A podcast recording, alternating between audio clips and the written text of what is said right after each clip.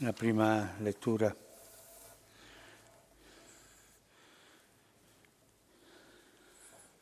C'è la scena dell'ammutinamento del popolo. Mosè si era andato al monte per ricevere la legge. Dio l'ha data a lui in pietra, scritta dal suo detto, dal suo dito. Ma il popolo si annoiò e fece resa intorno a Aarone e disse ma questo Mosè da tempo che non sappiamo dove fosse, dove sia, dove sia andata e noi siamo senza guida. Fateci un Dio che ci aiuti ad andare avanti.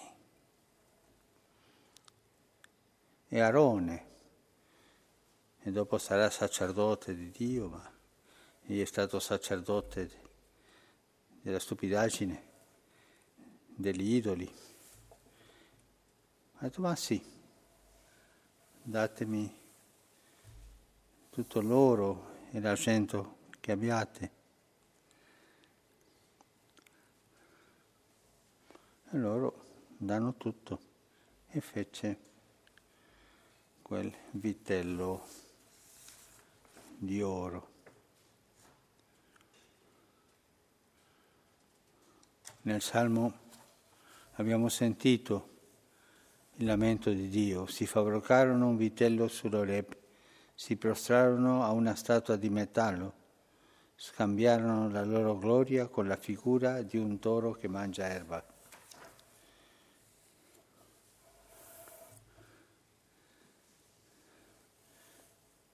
E qui, in questo momento, quando incomincia la lettura. Il Signore disse a Mosè, va, scendi, perché il tuo popolo che hai fatto uscire dalla terra d'Egitto si è pervertito. Non hanno tardato ad allontanarsi dalla via che io avevo loro indicato. Si sono fatti un vitello di metallo fusso, poi gli si sono prostati davanti, gli hanno offerto sacrifici e hanno detto ecco il tuo Dio Israele, colui che ti ha fatto uscire dalla terra d'Egitto. Una vera apostasia, dal Dio vivente all'idolatria.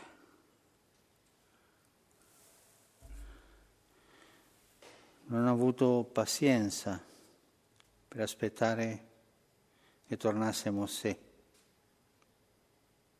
volevano delle novità, volevano qualcosa, dello spettacolo liturgico, qualcosa. Su questo io vorrei accennare alcune cose.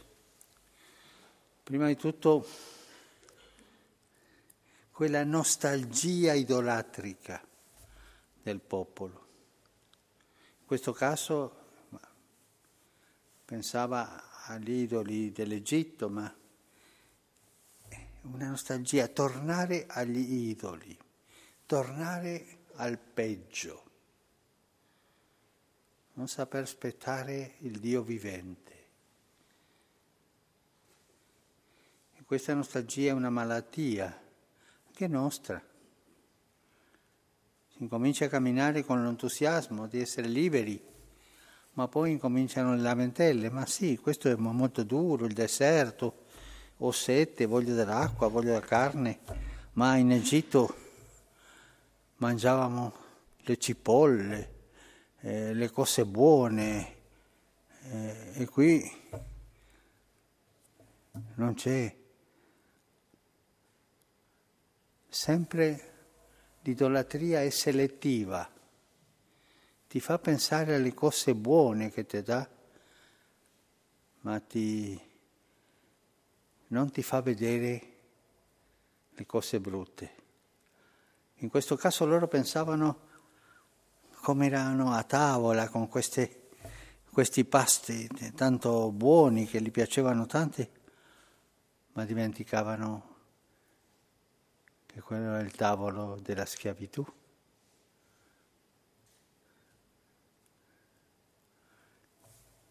L'idolatria è selettiva.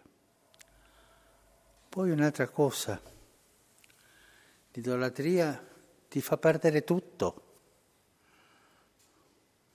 Arone per fare il vitello gli chiede ma datemi oro e argento, ma era l'oro e l'argento che il Signore aveva dato loro quando disse loro, ma chiedete agli egiziani oro e, in imprestito. E poi sono andati con loro, no?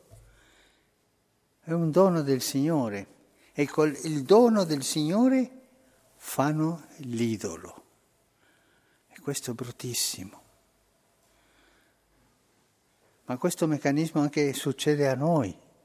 Quando noi facciamo eh, atteggiamenti che ci portano a, all'idolatria, siamo attaccati a, a cose che ci allontanano da Dio, perché noi facciamo un altro Dio, lo facciamo con i doni che il Signore ci ha dato, con l'intelligenza, con la volontà, con l'amore, col cuore.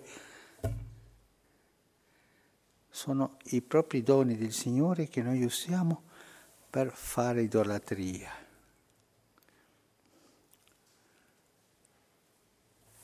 Sì, qualcuno di voi può dirmi, ma io a casa non ho degli idoli.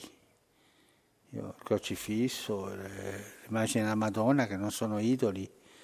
No, no, nel tuo cuore.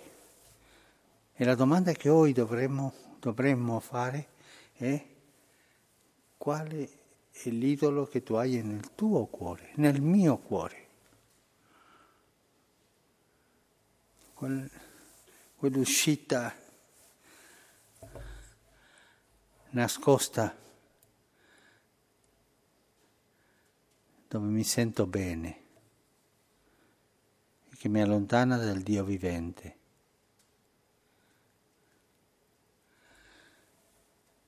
E noi abbiamo anche un atteggiamento con l'idolatria molto molto furbo. Sappiamo nascondere gli idoli, come fece Rachele quando fuggì dal suo padre, che li nascoste nella cella del cammello fra i vestiti. Anche noi, fra i nostri vestiti del cuore, eh, abbiamo nascosti tanti idoli. Io la domanda che vorrei fare oggi è qual è il mio idolo? Il mio idolo della mondanità? E anche l'idolatria arriva alla pietà, perché questi volevano il vitello di oro non per fare un circo, no, per fare adorazione, si postrarono davanti a lui.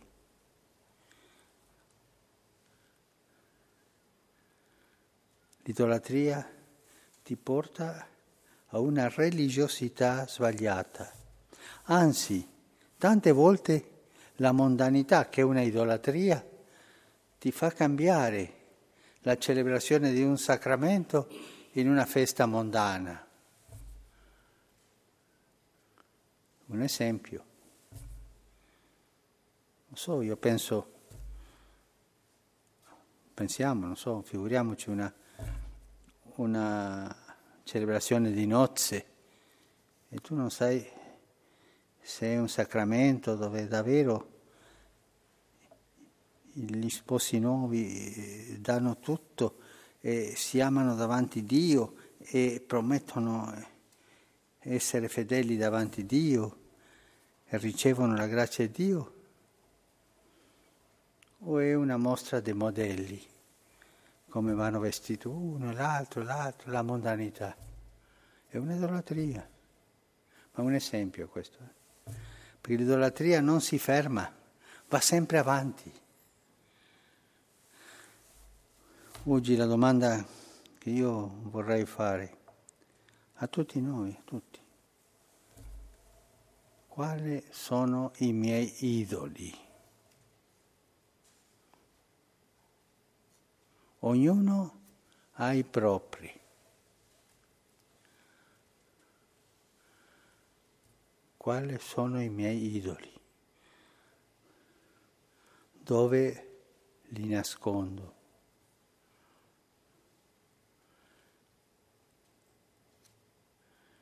E che il Signore non ci trovi alla fine della vita e dica di ognuno di noi ti sei pervertito, ti sei allontanato dalla via che io avevo indicato.